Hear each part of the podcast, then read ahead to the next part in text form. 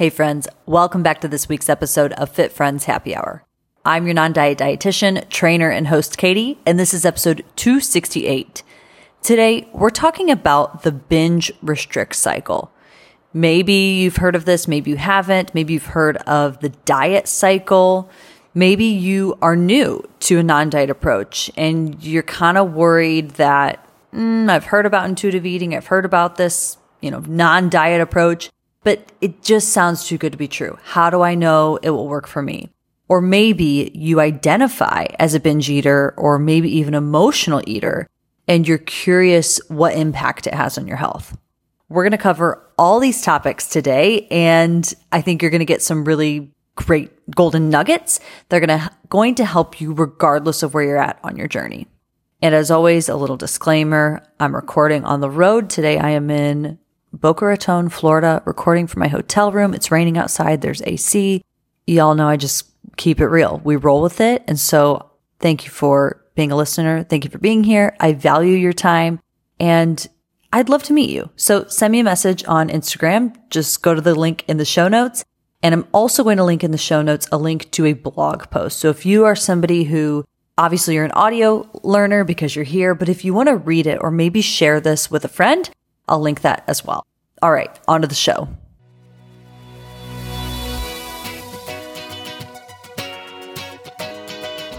Welcome to Fit Friends Happy Hour, a podcast about all things nutrition, fitness, and life in your 20s and 30s, all from a non diet lens. I'm your host, Katie Hake, and I'm a registered dietitian nutritionist and certified personal trainer. Join me here every week as I talk with interesting people and experts from all walks of life about their relationship with food and their bodies. I'll also share my experience working with clients in my private practice to help women find food freedom and body confidence. I'm on a mission to help you stop quantifying and start living. Learn to stop measuring your success by the scale and find your fears. If you have dieted or restricted for years, it's quite possible that you might feel addicted to food or maybe feel that you have no self control. We're going to give an overview of the binge restrict cycle, explain what it is, the problems it can cause, but ultimately, I want to share with you how to stop the cycle for good. Let's start by identifying what is actually binging? What is considered a binge? Because I hear this all the time. I hear it from clients. I hear it from just strangers in the street just saying, Oh, I, I binged on that or I had a binge and the word gets thrown around. So let's start by really defining it. Disordered eating and eating disorders are both prevalent, but also so normalized in today's society. So it's really important to first understand the difference between a binge and overeating. An episode of binge eating is characterized by both of the following. So number one, eating a large volume of food in a distinct amount of time. So let's say within a two hour time period and a sense of lack of control over eating during the episode. So feeling like you can't stop. Those both have to occur in order for it to really be characterized as a binge. So as you can tell, there's a lot of wiggle room in there. So when should I actually seek help for binge eating? You know, when, when do I know that it's actually an issue? How do I know if it's disordered eating or an eating disorder? And the first thing I can say to answer that is that if you think that you should seek help, if you're asking the question, then seek help. There is absolutely no shame in that. Please, please, please. And if you have friends, you know, daughters, brothers, siblings, whoever, anybody else you know who experiences something like this, you know, don't wait until you or they are sick enough because despite what others say, disordered eating doesn't have a certain look. And the reality is that you deserve to live a life free from guilt or shame when it comes to food or anything really for that matter. So for a clinical diagnosis of binge eating disorder, often you'll see a, abbreviated as BED. So in addition to what I just said, the episodes also are associated with three or more of this checklist I'm going to go through. So number one, eating more rapidly. So eating faster than normal. Number two, eating until feeling really uncomfortably full. Number three, eating large amounts of foods when you're not feeling physically hungry. Number four, eating alone due to feelings of embarrassment, like hiding your eating, or you, yeah, you're just ashamed or embarrassed by the volume or how much you're eating. And then last is feeling disgusted with yourself, feeling depressed, or just feeling really guilty after. If on average you experience, you know, a range of those symptoms once per week, three months or longer, then it's quite possible that you may actually meet the clinical diagnostic criteria for binge eating disorder. Now, full disclaimer, this podcast is not for, you know, medical or mental health recommendations. It doesn't replace any of that. This is really just to educate and empower you and encourage you really to dig deeper and to learn more. So that's what's considered binging. So let's talk about the flip side. If we're talking about the binge restrict cycle, we also need to understand what is restriction.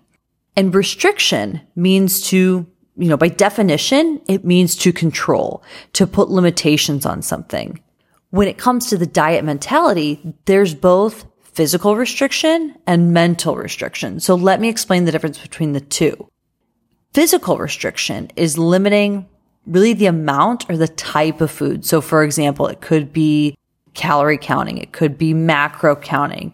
It could be container systems or, you know, air quotes, portion control methods like the 21 day fix, or I don't even know if that's still around. It could be whole 30 or plans that put certain food groups off limits. Whereas mental restriction is allowing yourself to eat the foods, but feeling guilty for eating it or saying things either out loud or in your head like, okay, only one piece or at the next meal, I'll make a better choice or I really want this, but I'm going to eat that instead. So we know what binging is now. We know what restriction is. So what do we mean by the binge restrict cycle? So binging or overeating often results in those feelings of guilt, shame, or anxiety. And these feelings of that discomfort often then lead to that desire to lose weight, to change your body, or really buy into the false promises of diet culture. You know, do this meal plan and er, all your problems are going to go away, right? There's an endless list of promises that diets try to sell us on. And when we can no longer restrict physically, you get really intense feelings of hunger or you get really intense cravings. So that's like the physical signs or mentally. If you mentally are under so much stress of dealing with food rules, of being in social situations and just having so much brain space taken up, that's when you might find yourself in that binge eating and then the cycle continues. And if you go to the link in the show notes, for my visual people, I'll put a, a link to a visual as well. So you can see what I mean by that cycle. So how do I know if I'm actually in the cycle? These are some things that might be a sign that you could already be at risk of binge eating. So examples might be ignoring or really avoiding those biological cues of hunger, right? Knowing that you might be hungry, but keeping yourself really busy to not acknowledge the cues. Maybe it's avoiding certain food groups or certain foods, food groups altogether. It could be increased thoughts with food, thinking a lot about food.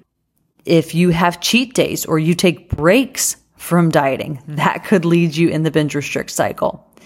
If your weight is really unstable, you, your weight fluctuates a lot from day to day, week to week, month to month, and you can't remember a time where your weight's really been within a range of, let's say, like one to five pounds, right? Is kind of a, what would be considered stable weight. Maybe you are restricting as a result of a bad body image day, or you had a day of quote unquote bad eating. So that causes you to change what you eat the next day. Or even if you just find yourself dreading social events or situations where food's out of your control. So going out to eat at a restaurant or traveling, situations where you just you don't know what's going to be served to you. You don't have control over it. There's a lot of unknowns if that causes you a lot of stress.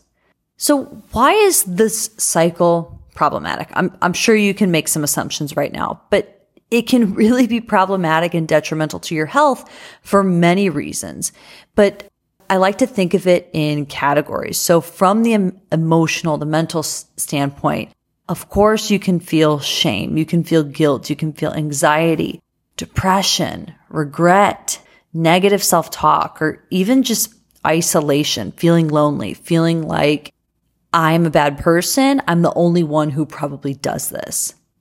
But then there's also the physical impacts that I think often really get overlooked, such as a slowed or decreased metabolism, nutrient deficiencies, fatigue or lethargy, just feeling tired all the time, losing muscle mass, bone loss.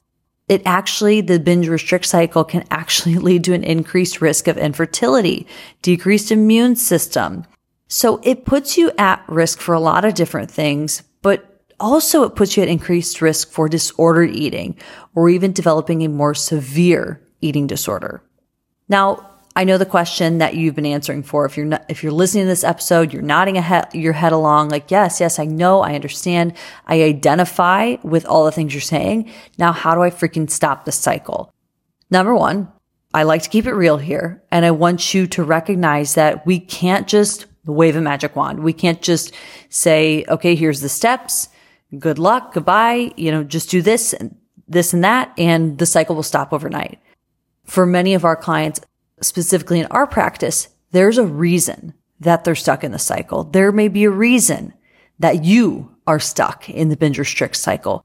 And the healing process, it takes time. The good news is that with this awareness can come action. And there are steps that you can take to break the cycle for good. And one of the first steps is to stop restricting. Yes, just stop restricting. What do I mean? How do I do that? There's lots of different things you can do. Some strategies that work really well for our clients are doing things like setting timers to eat, little reminders during the day to check in with your hunger cues, to nourish yourself during the day. That may actually help you to feel less ravenous at night. You could look at having more balanced meals and snacks? Are you eating all food groups? Is there an area where you can add? Are you eating adequate amounts? You know, eating to your needs, eating the, the amount of food that your body physically needs is so important. However, this can feel really scary, especially if you've undereaten for so long. You might have a fear that well, my metabolism's so slow. If I eat, I'm just going to gain weight. And that's not necessarily the truth. You know, eating to your needs can actually help support a healthy metabolism. And try to just return to normal eating after a binge. You know, if, if you have an, a, an episode or a situation where you do overeat, do your best to just get back to normal eating. Resist the urge to restrict. And I know, I know, I know that is so much easier said than done. But remember that every eating experience is an opportunity for you to learn more about your body and your relationship with food. So if you feel like you've overcome the binge restrict cycle, but you keep finding yourself in it, remember you, you don't have to go through this alone. So I really encourage you find a therapist, find a registered dietitian, somebody who specializes in this area.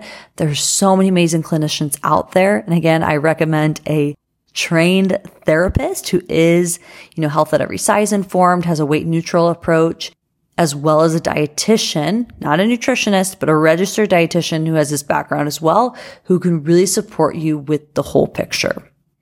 That's it for today's episode. If you enjoyed this episode, we would love it if you gave us a shout out on Instagram. Just go to the link in the show notes or you can tag us at Fit Friends Happy Hour. Leave us a review, hit that follow button. Your support means the freaking world to us. So just know that we appreciate your time and have a great week.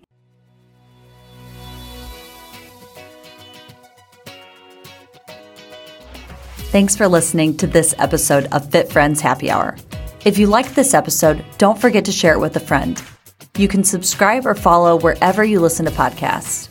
You can also find us on Instagram and Facebook at Fit Friends Happy Hour. Talk to you next time.